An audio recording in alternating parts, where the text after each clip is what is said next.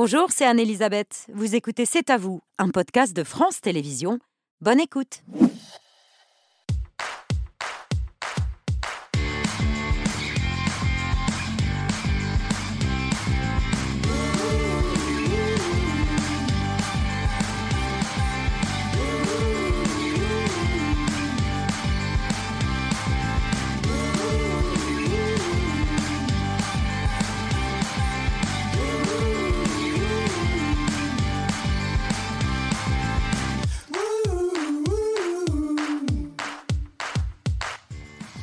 Bonsoir, bienvenue dans cet à vous pour vous accompagner jusqu'à 21h avec Aurélie, Pierre, Patrick et Laurent. Bonsoir à tous les quatre. Bonsoir, Elisabeth.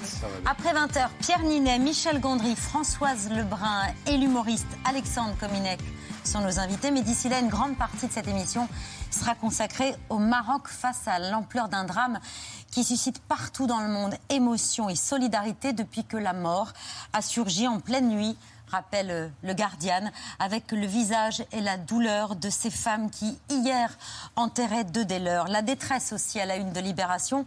Mais si le Maroc a tremblé, le Maroc va se relever espère le quotidien marocain L'Opinion, qui évoque le deuil, la solidarité, mais aussi la dignité d'un peuple meurtri. Bonsoir Rachida Dati. Bonsoir. Maire LR du 7e arrondissement de Paris. On sait votre attachement au Maroc, où est né votre père, où vit encore une grande partie de votre famille. À vos côtés, Patrick Coulombel, cofondateur de la Fondation Architecte de l'Urgence. Merci de votre présence.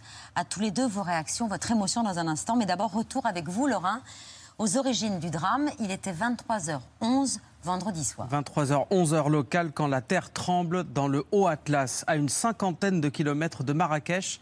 Un séisme de magnitude 6,9, le plus puissant en plus de 50 ans dans le pays. Il y a un tremblement de terre.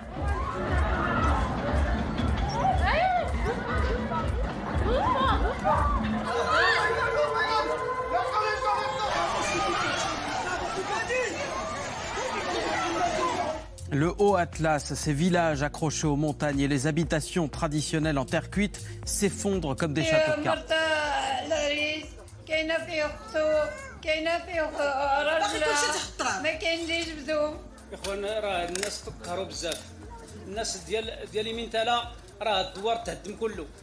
La vieille ville de Marrakech, sa muraille millénaire est touchée. Un minaret s'effondre même sur la place Jama Al-Fna.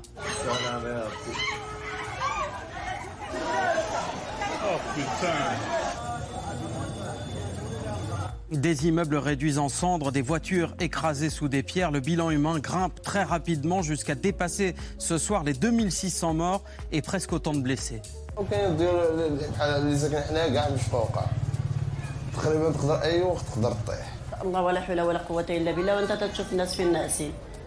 Les réfugiés rapatriés à Marrakech sur l'avenue Mohamed V, des rescapés à perte de vue.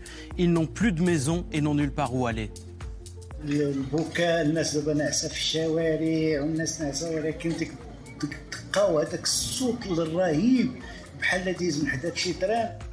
Plus haut dans les montagnes, l'accès aux villages les plus touchés par le séisme est rendu difficile par l'effondrement des routes.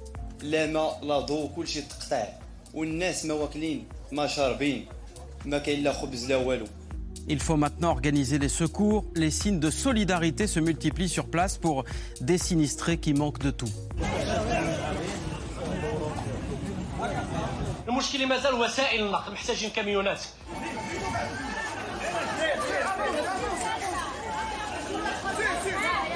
Les Marocains sont nombreux à donner jusqu'à leur sang. Les Lions de l'Atlas, l'équipe nationale de football, donnent l'exemple. Voici le joueur du Maroc et du PSG, Ashraf Hakimi.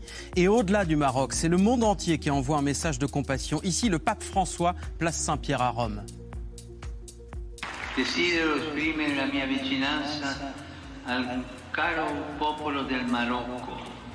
Colpito da un devastante terremoto. À New Delhi, en Inde, le sommet du G20 est évidemment perturbé. Le Maroc est dans tous les esprits, sur toutes les lèvres. Voici Emmanuel Nous Macron. avons euh, mobilisé l'ensemble des équipes techniques de sécurité pour pouvoir intervenir quand euh, les autorités du Maroc le jugeront utile. Pour l'instant, le Maroc a accepté l'aide de quatre pays, dont l'Espagne et le Royaume-Uni. La France a déjà promis 5 millions d'euros pour les ONG. Des équipes sont parties de Nice, de Saint-Etienne ou de Lyon. Des pompiers secouristes de l'association Casque Appui ont acheminé 300 kilos de matériel sur place. Mohamed, vous êtes sur place avec Audrey Payas pour C'est à vous. On vous retrouve à 60 km de Marrakech. Nous sommes à Amizmiz, le centre névralgique de la gestion de la crise. Depuis euh, plusieurs heures, le flot de véhicules d'associations humanitaires est ininterrompu. Il y a quelques minutes, les soldats de l'armée marocaine distribuaient des chauffeuses et des tentes. Depuis 24 heures, nous ne voyons que de l'effroi et de la stupeur. Et cela a commencé à l'hôpital Mohamed VI à Marrakech hier soir. Là, nous sommes actuellement à, l'hôpital Mohamed VI, euh, le plus grand CHU de, Marrakech. Et sur le côté gauche, des personnes qui dorment à même le sol et qui attendent les dernières informations sur leurs proches actuellement hospitalisés à l'hôpital. Nous, euh, on vient d'arriver de la route d'Amzmez. les les routes sont bloquées, il y a des ambulances tout le temps, tout le temps, tout le temps, et euh, on essaie d'aider comme on peut avec les moyens du bord. انا راه تلفت انا والله الا تلفت بالله هذاك الشيء علاش جيت من تما دواوني وجيت من تما انا كنعس انا هنا كلشي مات مساكن توفوا جوج دريات العائله كامله مشات كلشي مشى مساكن كلشي توفى والناس مازال كيعتقوا دابا الناس مازال كاين تحت الارض دابا والجبوله مازال كيطيحوا الجبوله مازال كيطيحوا دابا خلعت تخلعنا ما دابا الزنزال تجهد الزنزال تجهد الزنزال تجهد بزاف Amizmiz, c'est l'une des villes martyres de la province d'Alaouz où se situe l'épicentre du séisme, mais il y a aussi le, visage, le village d'Ouzrou. Vous vous êtes rendu, Mohamed. Avec Audrey Payès, nous avons pu nous rendre dans le village de Douzrou. Après deux heures de route depuis Marrakech, nous avons découvert dans les montagnes un village rayé de la carte, sans morts sur 400 habitants, des Marocains effondrés qui s'attendaient à voir l'armée et les secours plutôt que des journalistes français. Nous sommes à environ une heure et demie de Marrakech, dans le village de, de Douzrou. Vous le voyez, il ne reste plus rien plus rien de, ce village, hormis ce, minaret. On dénombre dans cette, dans cette petite commune euh, du Maroc 120 morts. Racontez-nous, qu'est-ce qui s'est passé ici à Dozrou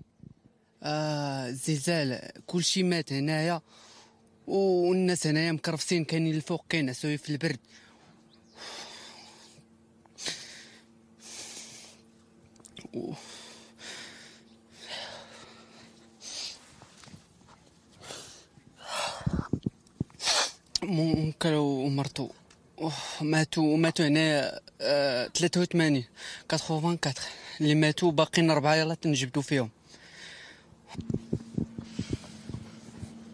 راه هنا كيطيحوا الثلج تما.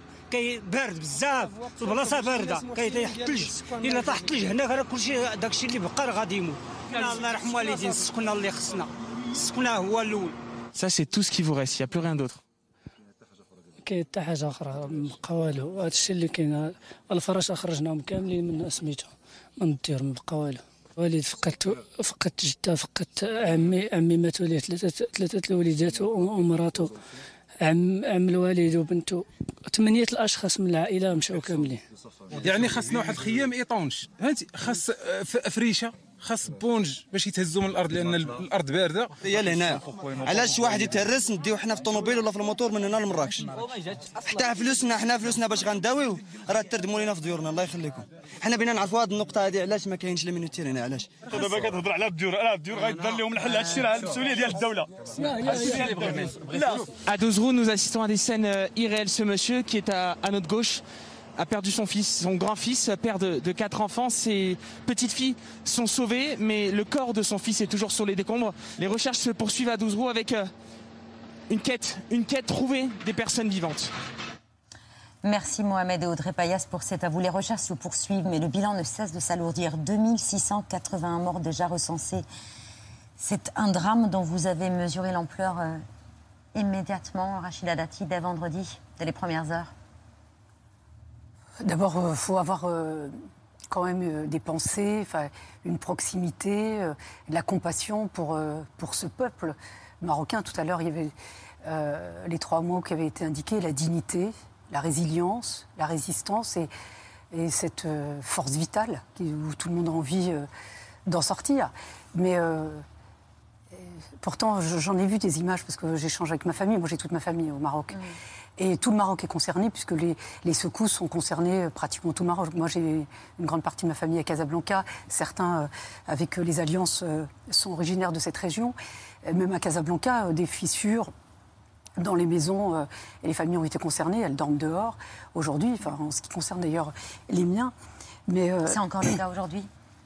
Oui, mais on s'habitue pas. Enfin, moi, je revois ces images que vous montrez.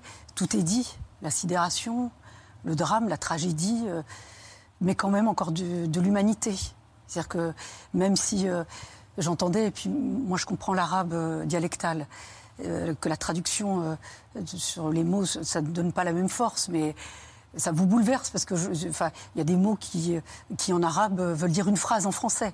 Euh, avec euh, bah, quand euh, il dit qu'ils ont perdu leurs enfants, qu'il ne revoit plus sa mère, que le jeune qui a jeté son, son paquet vous dit mais voilà, on ne sait plus où on en est. Donc forcément, ça bouleverse. Pourtant, je c'est pas que je veux garder de la distance, mais euh, justement, moi, je suis là aussi pour dire que c'est un drame qui nous concerne tous aujourd'hui, concerne le monde entier. Tout le monde s'est mobilisé, tout le monde a exprimé sa compassion et sa solidarité avec ce peuple euh, qui fait preuve d'une grande dignité. Je disais hier sur un autre plateau, moi j'ai une maman algérienne et un père marocain. Moi j'ai connu le tremblement de terre d'El Asnam, pour les journalistes qui ont connu. C'était pareil, une ville dévastée. C'était en Ça a été- 2004. c'était non, ça c'était à El Osema au Maroc. Euh, c'était en 80, je crois, de mémoire.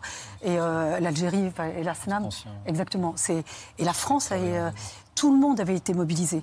Mais euh, le Maroc a, a une expertise, c'est une réalité. C'est pour ça que quand on parle d'aide, ça s'organise.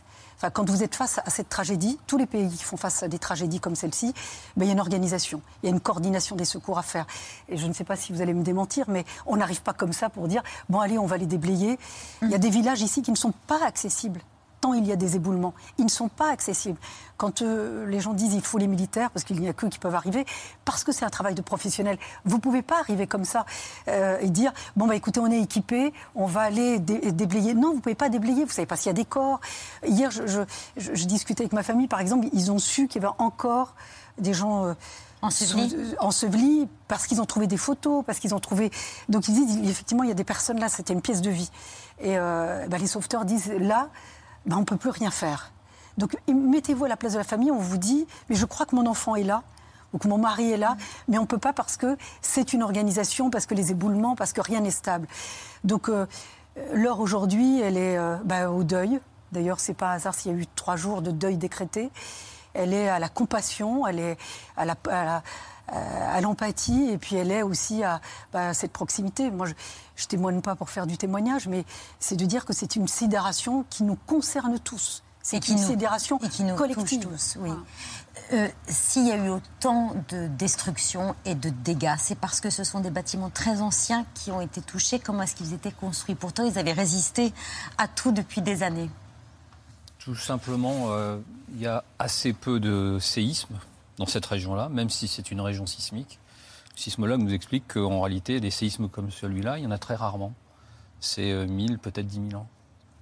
Et euh, donc, comme il y a des séismes qui sont très rares, bah, les maisons qui sont construites, même si elles sont euh, construites depuis euh, un siècle, euh, bah, elles n'ont pas, subi de secousses. Euh, elles tiennent en statique. Et puis, le jour où il y a un séisme, en plus, celui-là, c'est quand même un séisme un peu, un peu fort. Hein. C'est pas un petit séisme. hein. Euh, on a un séisme qui est, euh, c'est à peu près le- la même magnitude qu'Haïti. Hein, on est un petit peu en dessous. Euh, on a vu les dégâts en Haïti, ce que ça a donné sur une ville. On n'était pas sur une ville, on est à la, en montagne, euh, à la campagne, où ce sont des villages. Et puis on est quand même aussi dans une zone qui n'est pas une zone urbaine. hein.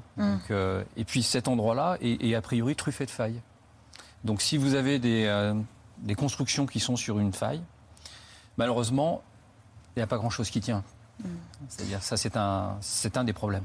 On peut craindre des répliques, donc l'urgence aussi, euh, c'est de surveiller de très près les maisons fissurées ou endommagées qui risquent de s'effondrer. Il y aura des répliques, il y en a, et c'est tout à fait normal, il y en a eu. euh, Et euh, bah, évidemment, et puis en plus, il y y y y a un autre phénomène, c'est que, bon, vous avez vu les gens comment ils sont choqués, euh, même nous, là, ici, on regarde ça et puis on, on a les glandes, quoi, parce que Mm. c'est quand même terrible ce qui se passe. Et personne n'est indemne avec des trucs comme ça. Il suffit d'avoir vécu une réplique ou un, ou un- ou un séisme une fois pour, euh, pour comprendre ça. C'est quelque chose de traumatisant, qui est traumatisant pour les gens, qui est traumatisant pour tout le monde. On arrive à, euh, collectivement, je dirais tout à l'heure, quand je vous entendais parler, mais j'avais l'impression que, vous savez, on- le Maroc, c'est pas si loin, c'est un peu chez nous aussi, quoi. On a un peu cette impression-là, parce que c'est vraiment pas loin. En plus, on y va, on y va en vacances, on va. C'est des endroits où. on- Et puis on, on se sent concerné par tout ça, mais on se rend compte que psychologiquement, c'est un, il y a un énorme impact. Alors la meilleure des solutions pour les gens, pour mieux le vivre, c'est de surtout pas rentrer dans les bâtiments dans un premier temps de gérer la problématique qui est en train de se faire, parce que qui est longue, c'est celle du... Il faut déblayer, il faut aller rechercher les survivants, il faut essayer d'en trouver, puis rechercher aussi les corps des victimes, parce que c'est un, travail de deuil qui est à faire important. Et on entendait euh, de nombreux Marocains qui disaient l'urgence, c'est de reloger les, les sinistrés, ceux dont les maisons étaient dévastées, parce que très vite, il va faire froid. On entendait, on risque de mourir de froid. Ça veut dire qu'il faut reconstruire euh, Oui, rapidement. L'urgence aujourd'hui, c'est d'abord euh, euh, le sauvetage. Euh, c'est pour ça que là, il faut déblayer, sauver au maximum, retrouver, comme vous disiez très justement, retrouver les corps, même si le deuil, enfin, on, enlève des, des éboulements et on enterre immédiatement. Donc pour les, c'est vraiment, c'est violent. Enfin, c'est très violent. Et, euh, et c'est vrai qu'avec euh, le temps, mais on ne pourra pas longtemps compter sur des tentes de mais fortune. oui, mais le, le séisme de 2004 à El Osema, euh, parce que d'ailleurs le roi s'était déplacé trois jours après les stabilisations sur justement les secousses. Il s'était parce que Paris, on a un peu de la famille un peu partout, mais euh, il s'est déplacé sur place. Il est resté sur place jusqu'au relogement du dernier.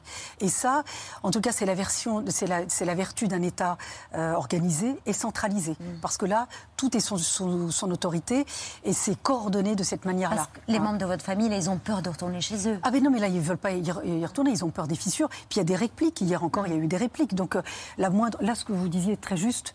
C'est vrai que euh, même si ça tremble pas, moi je vois par exemple des gens de ma famille qui disent mais j'ai eu le sentiment que ça a bougé, alors que ça n'a pas bougé. Il- tout le monde est dans, dans ce, euh, cette crainte-là et cette angoisse-là que ça revienne. Et donc, et la force de ce pays. Alors, moi, c'est aussi ce qui m'a beaucoup structuré avec ma famille, mes parents. Et C'est ce qui fait, d'ailleurs, quand. euh, C'est la solidarité ah bah bien sûr. Moi, c'est- je, je trouve, moi je vois avec ma famille, on est une famille nombreuse, la force du clan, mais là la force d'un peuple. Et là, euh, quand euh, il y a un décès chez le voisin, vous êtes concerné. Et donc euh, la force de cette solidarité, c'est ce qui leur permettra aussi, je pense, de se relever de cela. Une solidarité, Pierre, qui a déjà été éprouvée par le passé, euh, car le Maroc, vous l'avez rappelé, a déjà connu des tremblements de terre meurtriers. Le plus, grave, sans doute, de, l'ère moderne, c'était le 29 février 1960. C'était à Agadir, sur la côte ouest du Maroc, que se produit un tremblement de terre de magnitude 5,7. Plus de 12 000 personnes, soit un tiers de la population de la ville, va y périr. En quelques secondes, le plus violent séisme de ces deux derniers siècles a rayé Agadir de la carte. Quand le jour levé sur la cité, ce qui avait été une des villes les plus riantes du Maroc, grandi sur une des plus belles rades du monde, n'était plus que ruine. L'anéantissement est à peu près total. De la vieille ville, de la ville nouvelle résultat de tant d'efforts qui avaient donné à Agadir son style moderne, il ne reste que des immeubles éventrés. Sous les décombres, il restait l'espoir de dégager des blessés. Faible espoir. Les sauveteurs les trouveraient-ils vivants? C'est la question que chacun se posait. Moi, j'ai un souvenir d'adolescent, j'avais 15 ans, et j'avais, j'avais entendu parler des horreurs de la guerre, comme on disait. Mais c'était la première fois qu'il y avait une catastrophe naturelle qui vous laissait effectivement en état de sidération. Pour des adolescents, on n'arrivait même pas à concevoir ce que c'est 12 500 morts en quelques minutes. Et c'est le, ce tremblement de terre d'Agadir, il est encore dans toutes les mémoires marocaines, Rachida. Euh, Moi, je me souviens, j'étais pas née. Moi, je me souviens, mon père me parlait de, de, cette ville décimée. D'ailleurs, même quand vous allez à Agadir pour les anciens et tout, ils sont. Voilà, de- c'est quelque chose qui, euh, qui les a marqués. Alors, vous avez des nouvelles générations qui sont moins euh, marquées par cela. Mais euh, quand on parle d'Agadir, on parle d'abord du tremblement de terre. Vous pouvez parler de ses plages, euh, ses, euh, euh, les paysages magnifiques, mais on parle du tremblement de terre. Ça, ça a vraiment marqué le Maroc. Mais il faut rappeler que le tremblement de terre euh, de cette semaine est beaucoup plus violent que celui Hmm. d'Agadir. C'est pour ça que je dis, c'est pour ça qu'il faut, faut avoir, faut- ça demande du temps. Alors vous allez me dire la douleur, euh, euh, voilà, c'est mieux quand c'est plus court, mais euh, il faut comprendre que là-dessus, le Maroc a un retour d'expertise. Moi, je l'ai vu pour le Covid. Et évidemment, moi, toute ma famille était concernée. En plus, hier, je montrais les photos. Nous, on habite vraiment dans un quartier populaire, très dense, avec des bâtisses vraiment à l'ancienne. Et moi, j'ai vu comment le Covid a été traité sur les aspects sanitaires, sur la vaccination, sur les gens traités comme ils étaient malades. Et là, sur, sur, le, euh, sur le tremblement de terre, ils ont aussi le retour d'expérience des LOCEMA. Et ce que je dis là, moi je le dis avec beaucoup de, de, de tripes parce que c'est du vécu. Moi je suis en contact, c'est pour ça que moi je, je vais aller au Maroc. Euh, Vous allez y partir Ah bah, bien sûr. Euh, voilà, moi j'ai ma famille qui est en panique surtout, qui veulent plus rentrer. Enfin, voilà. Et puis euh, moi j'ai j'ai quand même des amis et des, des cousins aussi par ambiance dans cette région. Donc nous on est concernés toujours partout, que ce soit un malheur ou un bonheur, on est concernés toujours, même si c'est au 122e degré. Donc euh, évidemment. Vous évoquez le traumatisme qui reste longtemps après un tremblement de terre. Pour en venir à Agadir, la ville a été déplacée et reconstruite plus au sud. C'est aussi ce qui peut arriver à certaines villes ou villages touchés par le tremblement de terre de vendredi. Il ne faut pas hésiter à Ce reconstruire des ailleurs. options. Ce seraient des options dans la mesure où on identifie, donc les sismologues peuvent identifier des, des zones de faille. C'est-à-dire que construire sur une zone de faille, bon, c'est pas faire tenir les bâtiments. Mm. Euh, quand on les a identifiés, c'est un vrai sujet. On a eu exactement le même problème récemment en Turquie parce qu'on s'est rendu compte qu'il y avait des failles qui passaient dans des villes. Donc euh, ça, c'est un, c'est un sujet, c'est un problème. Euh, techniquement, c'est compliqué techniquement de- d'identifier parce que il faut être sur le terrain, il faut vraiment regarder. C'est voilà. Bon, ça peut se faire. Après, c'est un choix. Là, on vient sur un vrai problème qui est le problème du droit du sol parce que le droit du sol, qui est-ce qui est propriétaire du terrain Comment comment on gère tout ça Euh, Bouger des gens qui sont un endroit en disant maintenant, tu n'as plus le droit d'habiter là, c'est pas si simple. Mm. Et puis, euh, donc, ça veut dire poser des zones qui soient non édificantes. Alors, à l'expérience, on s'est rendu compte que à partir du moment euh, on, on, où on ne construit pas sur la, sur la zone qui est la zone de rupture, si on est à, on va dire, à peu près une centaine de mètres de chaque côté, ça veut dire un espèce de couloir qui fait une bonne centaine de mètres sur certaines failles.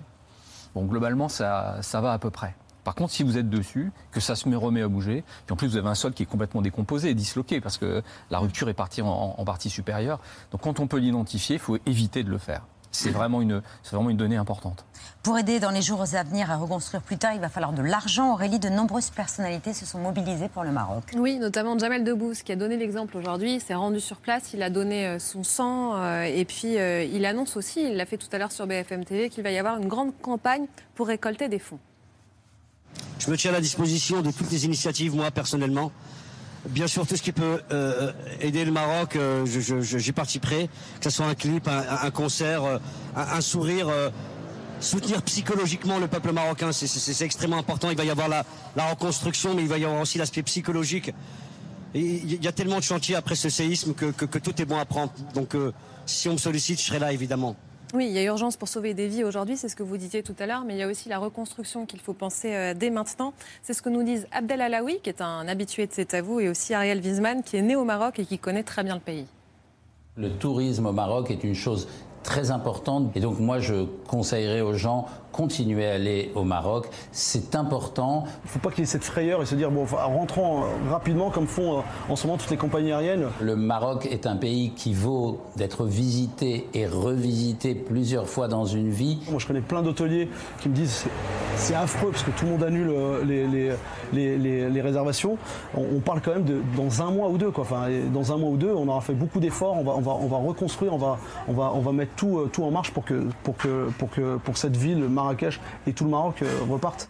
Cette année, le Maroc s'attendait à recevoir 13 millions de touristes, dont 4 200 000 Français. Le niveau euh, d'avant le Covid, il faut rappeler que le tourisme, quand même, c'est 7% du PIB euh, marocain. Euh, aller au Maroc maintenant ou, ou bientôt, c'est soutenir le pays. Est-ce que vous lancez cet appel? Je vous voyais réagir Moi, tout je- à l'heure. oui, oui, moi je crois qu'il y, a- y y une chose importante à, à- à bien regarder, c'est quand on prend la carte du Maroc, l'endroit qui a été touché. Effectivement, il y a beaucoup de morts, il y a beaucoup de victimes, il y a des destructions qu'on l'on voit, mais en réalité, c'est relativement euh, circonscrit. C'est pas, c'est pas une surface qui est très Même si ça a été ressenti euh, Alors, ce qui- largement. Bah oui, mais c'est surtout parce que Marrakech a été aussi a été touché aussi. C'est aussi ça. Et en réalité, il y a il y, a, il y a plein d'endroits au Maroc où on peut aller en vacances. Il faut, faut, faut vraiment limiter les choses. Bien sûr. Non, mais Et, euh, c'est aider le Maroc que d'y aller. Oui, pas, mais- euh, et puis au-delà d'aider, moi je trouve que dans cette période particulière, enfin, euh, il y a eu ce séisme. Effectivement, comme euh, Abdel vient de le dire, il y a une reconstruction qui est en cours. Euh, tout ça va se remettre en marche. Et l'OCEMA, vous y allez, vous pouvez pas imaginer qu'il y a eu un séisme. C'est magnifique. Je Oui, conseille d'ailleurs aux gens d'y aller. C'est une ville magnifique. Et donc aujourd'hui, en plus la, météo est très très clémente. Elle est il y dans a le ce nord. choc. Elle il y a- est dans le nord. Oui, là-dedans. Il y a ce- cette sidération, mais moi je trouve, euh, eh ben oui, il faut être euh, auprès des Marocains, comme eux sont auprès euh, des étrangers, euh, à les accueillir les bras ouverts. D'ailleurs, vous, si, euh, vos journalistes doivent vous le dire, à Marrakech, ça reprend un peu, des cafés qui rouvrent un peu, la vie essaye de reprendre un peu. Donc voilà, au Il y a cette contraire. résilience-là qu'il faut encourager. Bien sûr. Je précise juste que Abdel Alaoui a une association qui s'appelle la Bulle de l'espoir, la Bulle d'espoir et qui lance une cagnotte litchi Solidarité pour le Maroc. On peut y participer. Il faut aller sur le compte Instagram La Bulle d'espoir ou sur le compte personnel d'Abdel Alaoui. Merci à eux deux pour l'intervention. En quelques mots. Ce qui va se passer dans les jours qui viennent, c'est qu'il y a de la mise en sécurité qui va être faite dans les bâtiments. Nous, on l'a fait à l'OCIMA avec nos confrères marocains, architectes, ingénieurs. On va mettre en place des codes, des codes couleurs et de la sécurisation des bâtiments. Et à partir de là, les gens pourront rentrer dans les bâtiments de manière à peu près sécurisée. Les bâtiments qui seront dangereux seront identifiés et il y aura tout qui va être fait. Le problème qu'il y a, c'est qu'il y a une urgence qui est celle sanitaire, de régler ce problème-là. Et puis après, ça va pouvoir s'organiser. Par Merci. contre, la reconstruction sera longue. La reconstruction sera longue, les, voilà, il- les secours sont nécessaires et pourtant le Maroc ne semble pas pressé ou pas intéressé, Patrick, d'accueillir des secours d'urgence français. Oui, c'est une aide proposée plusieurs fois par Emmanuel Macron depuis le, le G20 de New Delhi. La France est prête à intervenir, les équipes techniques sont mobilisées, les chiens et le matériel n'attendent que le feu vert de Rabat. Ils seront déployés à la seconde où ils seront demandés, mais près de 72 heures après le séisme, cette seconde n'est toujours pas arrivée, ni demande ni feu vert, alors que les sauveteurs militaires espagnols sont à pied d'œuvre depuis dimanche. Est-ce que le Maroc ne veut pas avoir à dire merci à la France? Alors disons d'abord que le Maroc est un grand pays émergent, organisé, centralisé. C'est pas Haïti, hein, pour reprendre euh, la comparaison que vous avez faite tout, à l'heure. Et vous avez raison, avec une sécurité civile, d'importants moyens de secours, des médecins, des hôpitaux. Il est normal qu'ils veuillent garder la, la maîtrise des opérations de secours et de leur coordination sur le terrain sans se laisser euh, déborder par un influx incontrôlé. Et il a tout à fait le droit de choisir ses amis en fonction de ses besoins.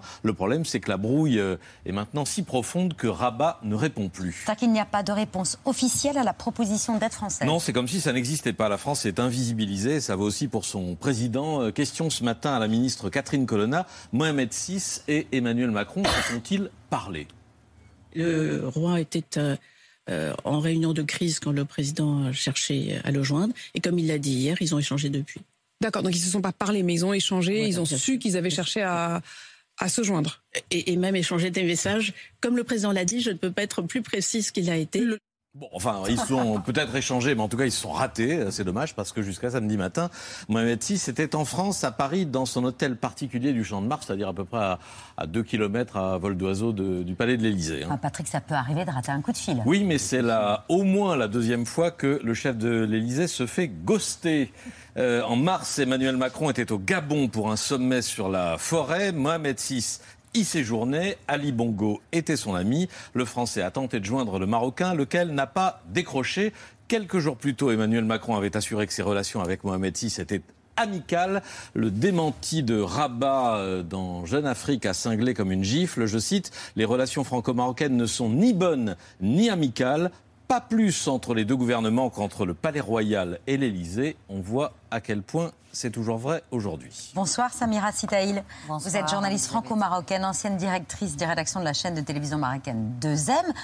Pourquoi Rabat ne répond plus et ne répond pas à la main tendue par la France Mais Rabat n'a pas à répondre. D'abord, je voudrais préciser que je ne suis ni le porte-parole du Palais Royal. J'ai encore précisé, moins celui du gouvernement.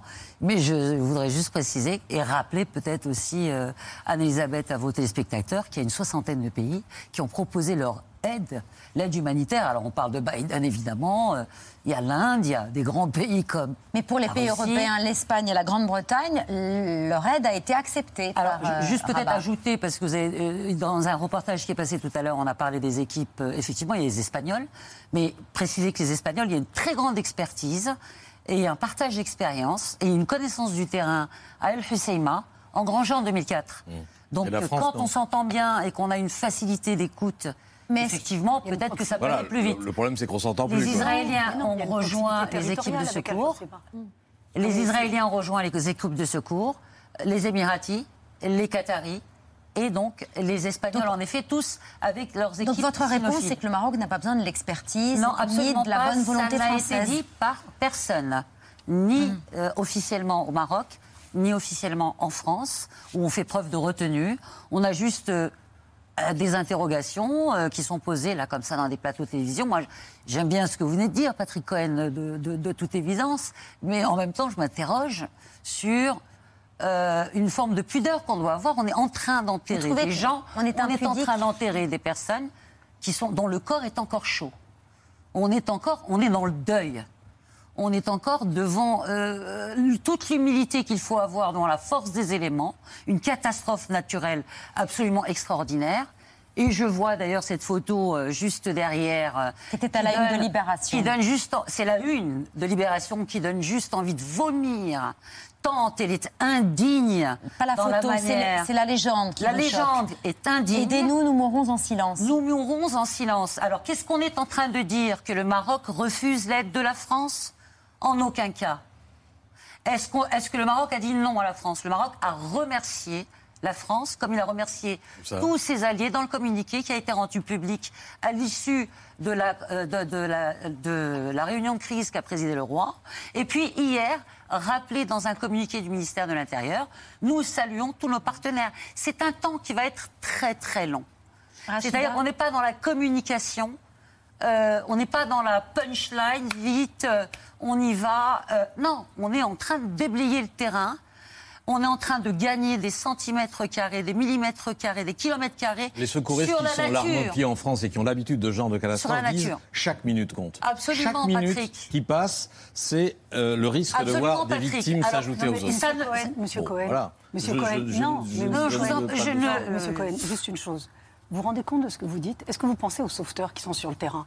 Moi, je vais vous dire, je suis pas. je- moi, je- alors, je dis, attendez, juste je termine. leçons que vous je vous donne. Mais non, personne ne donne de leçons. Alors, vous, vous- alors, quand vous vous donnez des leçons, on n'a rien à dire. Mais Voilà. si moi, je Ça, fais une remarque, ben, non, j'attendais, j'attendais. Vous attendiez rien du tout. Je vous fais juste une petite remarque, Monsieur Cohen. ça devienne un Pourquoi- débat Non, non, non, personnel, c'est pas, c'est pas un débat personnel. Monsieur Cohen, pourquoi vous êtes tendu? J'essaye ju- juste de vous expliquer quelque chose. C'est pas pour défendre un tel ou un tel. Je vous dis juste, c'est, on est sur place. Moi, je vous parle avec les gens de la société civile, avec les bonnes volontés. Il y a des endroits, d'ailleurs, il y avait certains de vos confrères qui disaient on ne pouvait pas accéder, il y avait des éboulements.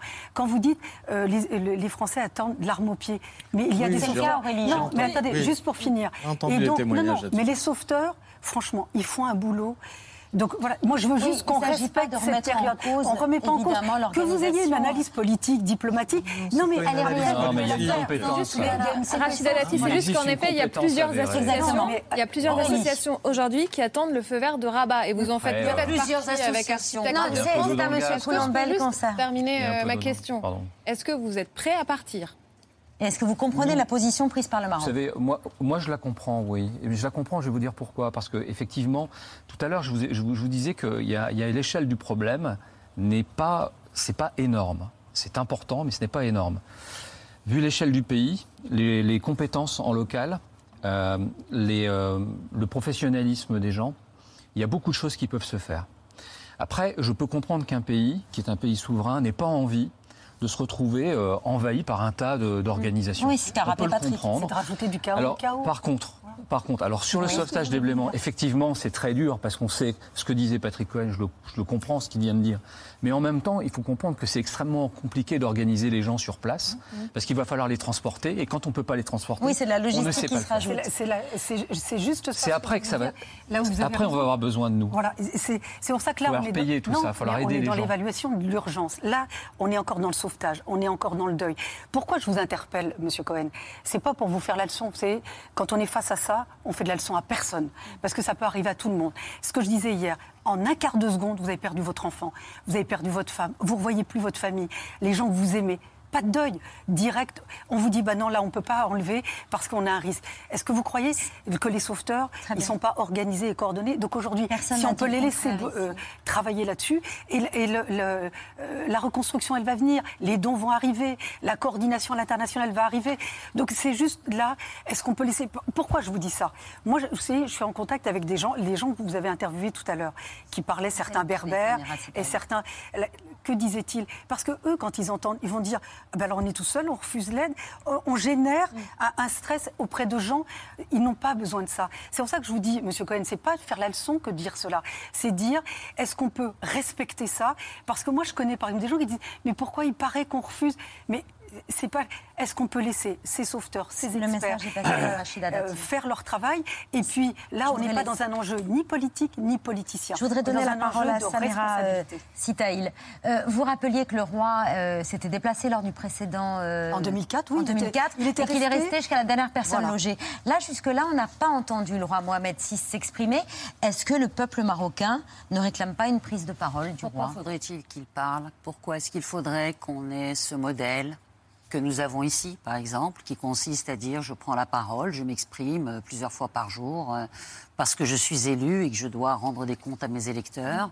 Et puis que de l'autre côté, ben, parce que c'est le Maroc, on exigerait qu'on ait le même modèle.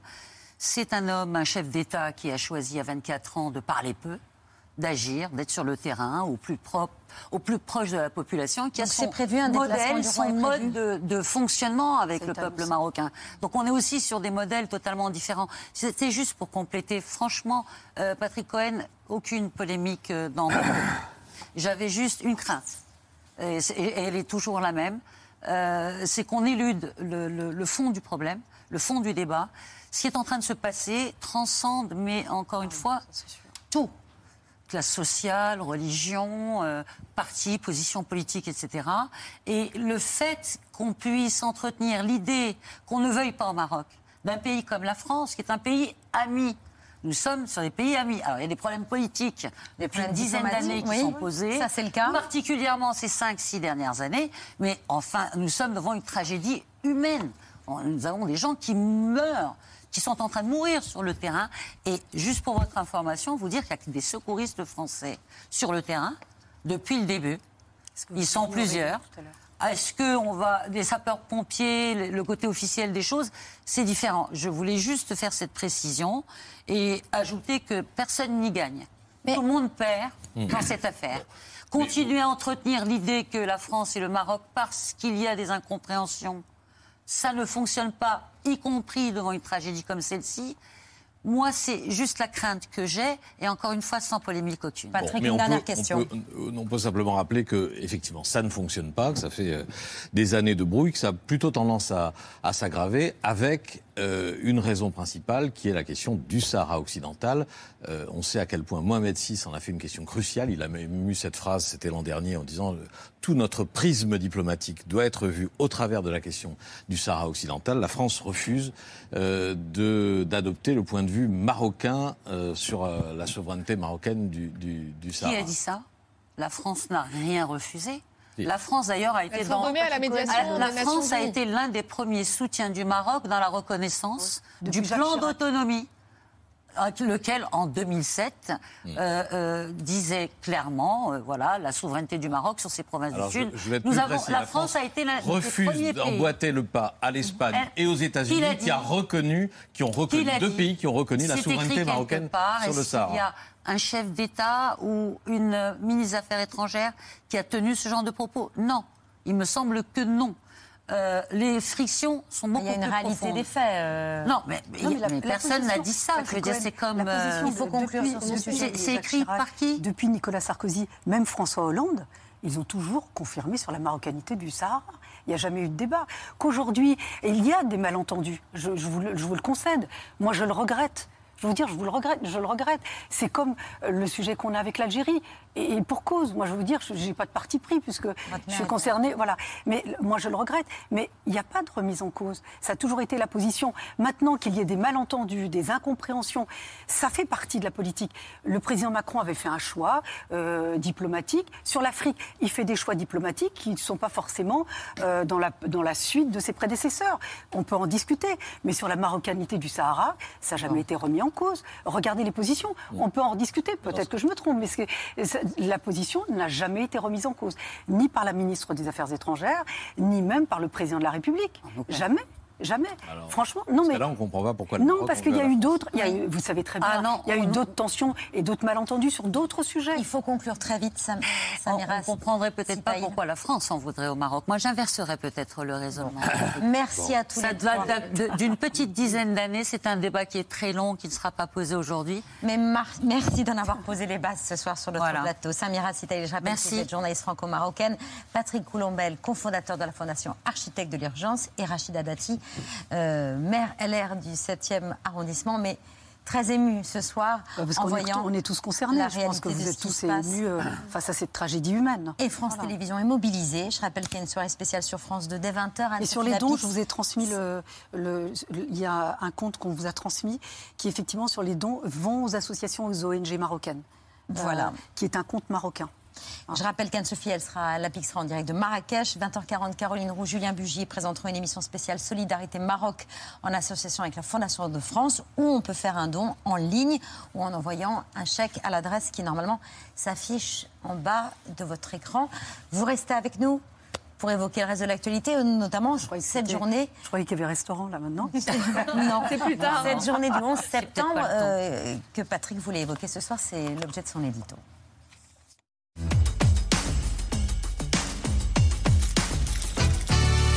Il y a 50 ans, le 11 septembre 73, le Chili basculait dans la dictature militaire. Le coup d'État du général Pinochet mettait fin à la présidence d'Allende, élu trois ans plus tôt, un événement qui a profondément marqué l'opinion. Oui, c'est d'ailleurs fascinant de voir qu'aujourd'hui, euh, un demi-siècle plus tard, ces noms nous sont toujours familiers. Pinochet, Allende, la Moneda, le nom du palais présidentiel assiégé par les putschistes. Ce palais où Salvador Allende, les armes à la main, préfère se donner la mort plutôt que de se rendre au, chef militaire après un ultime message sur la dernière radio qui émet encore Chile, viva el pueblo, vivan los trabajadores.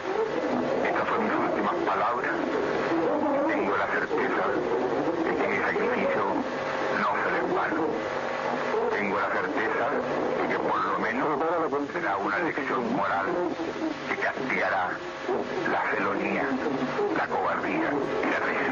Allende qui évoque son sacrifice avant de se tirer dans la bouche une rafale de fusils mitrailleurs. 50 ans après, des milliers de familles chiliennes pleurent encore leurs disparus. Oui, c'est la marque du régime Pinochet, une répression sanglante qui a visé toute forme d'opposition. Environ 40 000 personnes ont été euh, torturées et sur les 3 200 assassinés, 1200 n'ont jamais été retrouvés. Aucune trace. Les tortionnaires du régime faisaient disparaître les cadavres. Vous voyez comment Pinochet, cinq ans après son, son coup d'État, justifiait le maintien des mesures d'exception alors que dans le pays, plus personne ne bougeait une oreille.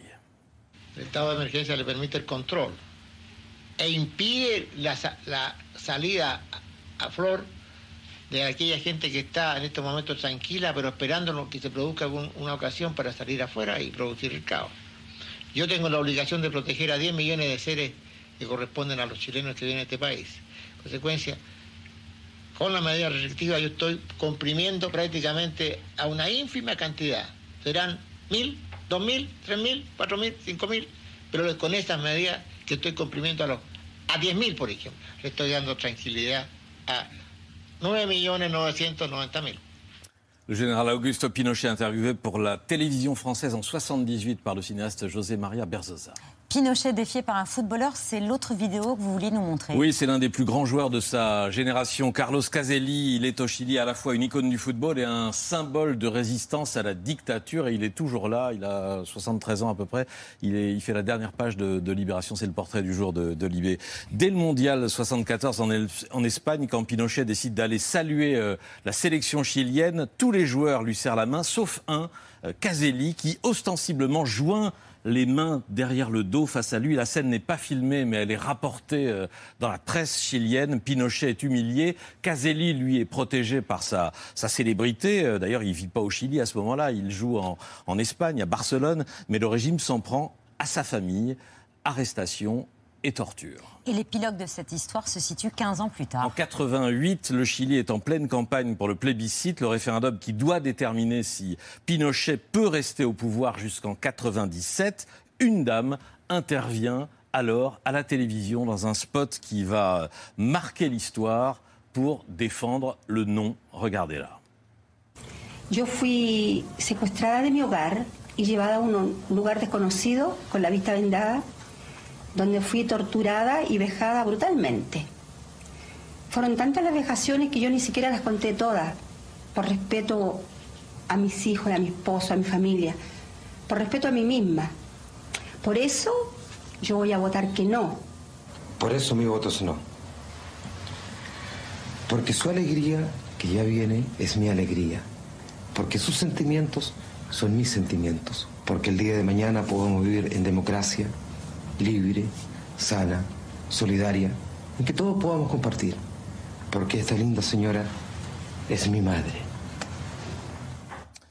Et voilà, c'est la mère de, de Caselli qui, avec son fils, et qui, d'après certaines études, a fait bouger 7% des indécis sur ce scrutin chilien, parce que cette vidéo a été euh, immensément populaire. Le non euh, l'a emporté ensuite avec 56% des voix et débouché sur la transition démocratique au Chili. Caselli contre Pinochet a gagné en prolongation. C'était le 11 septembre 1973. Merci euh, beaucoup, Patrick. C'est l'heure du 5 sur 5 de Laurent Sénéchal. Un retour sur le 11 septembre. Laurent, il aura tenu trois semaines. Oui, Luis Rubiales était en quelque sorte cerné depuis son baiser forcé après la victoire en Coupe du Monde féminine. Il quitte la présidence de la Fédération espagnole de football. Resignation. Yes, I'm going to do. I'm going. Yeah, I'm going to. Yes, because I cannot continue my work. Some friends, very very close to me, uh, and they say to me, Luis, now you have to focus in your dignity and to continue your life. Il est visé par une enquête pour agression sexuelle après ce baiser de force, donc sur la joueuse Jenny Hermoso qui a porté plainte. Mais Luis Rubiales a tout fait pour se maintenir, même sa maman s'est mise en grève de la faim.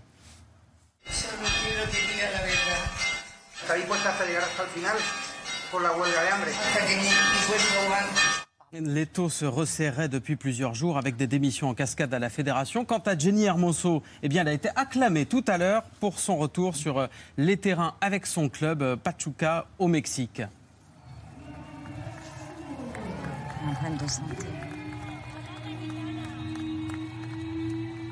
Une ambiance un peu plus sereine.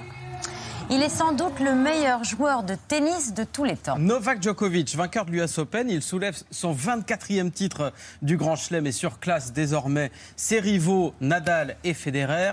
Et il égale surtout le record absolu détenu par l'Australienne Margaret Court. Trop fort, disent déjà ses supporters.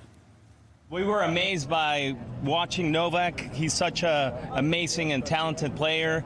It's epic. Um, you know, Novak at 36 years of age and still be able to do what he, he did today. C'est vrai que ça inspire le respect. Les Bleus ont cartonné vendredi soir pour l'ouverture de la Coupe Oui. du Monde de rugby, mais c'est pas forcément ce qu'on a retenu. Alors, il y a d'abord eu la cérémonie d'ouverture qui a laissé, disons, perplexe euh, autour du monde. This is B grade? Oh, B grade. Big Red. There he is. And that's it. There he is. There's Chicken Man. Okay, that's what is what is this all about? That's weird. Et puis il y a eu aussi l'accueil réservé au président Emmanuel Macron, sifflé copieusement et moqué par euh, adversaires et humoristes. C'était beau. Sitôt que le président de la République se montre face aux Français, il essuie les résultats de euh, ce qu'il a semé. Voilà, c'est tout. Macron, c'est la première fois depuis longtemps qu'il se retrouve devant une vraie foule, sans casting et sans pouvoir fermer toutes les rues autour. Il n'était pas prêt. Pendant la bronca, tu vois que son visage, il transpire tout ce que traverse son esprit. Et même le moment le plus solennel, celui des hymnes, a été l'occasion d'un raté. La chorale d'enfants a tourné écouter à la cacophonie.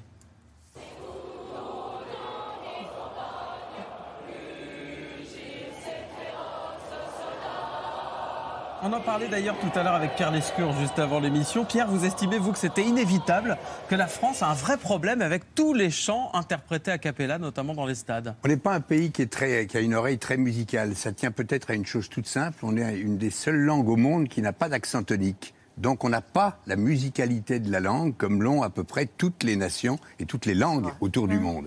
Donc comment? Oui, c'est vrai, je dis, Bah oui. vous avez raison. Et donc, euh, donc on a toujours un problème pour chanter a cappella et on se rattrape en essayant de courir le plus vite possible pour arriver à aux armes. Euh, heureusement, dans les stades, à un moment très important pour les joueurs dans tous les sports, parce que c'est un dernier moment de concentration, dans les stades, s'il y a un orchestre et un chef d'orchestre, militaire ou pas militaire, ils donnent le rythme et là on peut suivre. Il aurait fallu peut-être former tout un stade et pour qu'on puisse chanter à l'unisson de ces jeunes gens. Il faut dire qu'en plus, les voix cristallines avec des mastars dont le plus fluet fait 85 kilos, c'est pas vraiment très doué. Et puis décidément, on a bien du mal à s'organiser pour faire entrer les Anglais dans nos stades apparemment. Vous vous souvenez du fiasco de la Hein finale de la Ligue des Champions? Organisation, c'est un vrai bordel. Désolé pour les mots, mais c'est un bordel. C'était ma possession la plus précieuse. Je l'ai protégée de ma vie toute la journée et maintenant c'est un bout de papier sans valeur. Moi, je ne reviendrai plus jamais à Paris après ça. Et rebelote, en moins violent quand même, heureusement. Organisation chaotique pour l'entrée au Vélodrome à Marseille ce week-end avant Angleterre-Argentine. Les supporters du 15 de la Rose, regardez, ont fini par euh, enjamber les portiques. Il nous reste moins d'un an maintenant avant les Jeux Olympiques. Ah oui. On espère donc qu'on sera prêt à temps. La Coupe du Monde de rugby, c'était l'occasion de diffuser un message de prévention sur l'alcool. Sauf que, d'après la cellule d'investigation de Radio France, la campagne prévue a été annulée. Elle aurait dû inonder, si j'ose dire, nos chaînes télé et nos abribus. Elle avait même été commandée avec euh, l'idée d'un coach de supporters qui nous exhortait à ne pas laisser l'alcool nous mettre KO. C'était le, le slogan. Et c'est la deuxième campagne annulée, en fait, en quelques semaines. Cet été, là, des visuels étaient prêts. France Info les a consultés. Regardez. Le slogan, là aussi, choc, quand on boit des coups, notre santé prend des coups. Eh bien, tout ça, vous ne le verrez donc pas, ni à la télé, euh, ni dans les abribus, à cause du lobby du vin, estime l'association Addiction France. C'est le lobby de l'alcool qui décide de ce qu'on doit faire ou pas, de ce qu'il autorise ou pas en prévention. Ce qui est choquant, c'est que pour des campagnes de prévention en santé, on demande au lobby de l'alcool son avis. Et là, ils interviennent pour bloquer la prévention en santé. Et ils interviennent à chaque fois, c'est-à-dire on les consulte. Habituer les gens à considérer que toute consommation est liée au sport, c'est évidemment ce qu'on veut déconstruire. Rachida Dati, euh, vous qui êtes une ancienne garde des Sceaux, aujourd'hui maire euh, LR du 7e arrondissement de Paris, on a vu les images de la cérémonie d'ouverture. Vous en avez pensé quoi, vous, qui a été un peu raillé parfois autour du monde, et les sifflets sur Emmanuel Macron? Alors, je veux vous dire, euh, d'abord, je ne l'ai pas vu en direct, ni le match, ni la cérémonie d'ouverture. Parce que j'avais, euh, c'était le jour de la rentrée scolaire de ma fille et cette soirée-là, je lui ai C'est sacré. totalement réservée. Voilà. Donc j'ai vu après sur les réseaux sociaux, mais c'est vrai que si on prend par euh, par tranche, l'homme coq, ça m'a fait rire parce que je pensais que c'était euh, c'était un Jean montage. C'est oui, non mais en plus j'ai eu un doute, mais c'était pas lui. Donc j'ai j'ai pas vu la cérémonie ni, ni le match d'ailleurs ce soir-là. Bon, on termine avec quelques images d'une chasse à l'homme qui s'éternise aux États-Unis. Oui, pour retrouver ce monsieur qui s'appelle Danilo Cavalcante, le bien nommé, il est en cavale depuis 11 jours maintenant après son ingénieuse évasion, regardez, d'une prison de Philadelphie. Il s'est évadé euh, en euh, se cachant dans un coin et regardez, Sportif, en hein. grimpant Ouais, sur le sportif, mur, tout simplement. hein. Voilà, force sportive. Parce que ça, faut le Et c'est faire. filmé. C'est filmé par les caméras de surveillance, ça n'a pas été on- repéré sur le coup. on n'a pas vu quand il arrive sur le toit. Ça fait 11 jours maintenant. Attention, il est considéré quand même comme dangereux, condamné à la prison à vie pour avoir poignardé sa compagne sous les yeux de leur fils, soupçonné aussi de meurtre Ah oui. au Brésil, son pays d'origine. Il a changé d'apparence, ça explique peut-être pourquoi euh, il court toujours. Il a notamment rasé sa barbe. Merci beaucoup, euh, Laurent Sénéchal. Merci, Rachida Dati. Merci, Patrick euh, Coulombel. Je rappelle que vous êtes cofondateur de la Fondation Architecte de l'Urgence. Merci beaucoup, euh, euh, Samira. Pardon. Excusez-moi d'être venus tous les trois sur le plateau de C'est à vous. Dans un instant, nos invités, Pierre Ninet, Michel Gondry, Françoise Lebrun nous parlent du Cahier des solutions, formidable film. Puis on vous présente un jeune talent euh, suisse un talent de comique qui s'appelle Alexandre Cominec. Voilà, on se retrouve. L'œil de Pierre, le vu, les actualités de Bertrand, c'est le programme de C'est à vous jusqu'à C'est 21h. Merci beaucoup à tous les trois.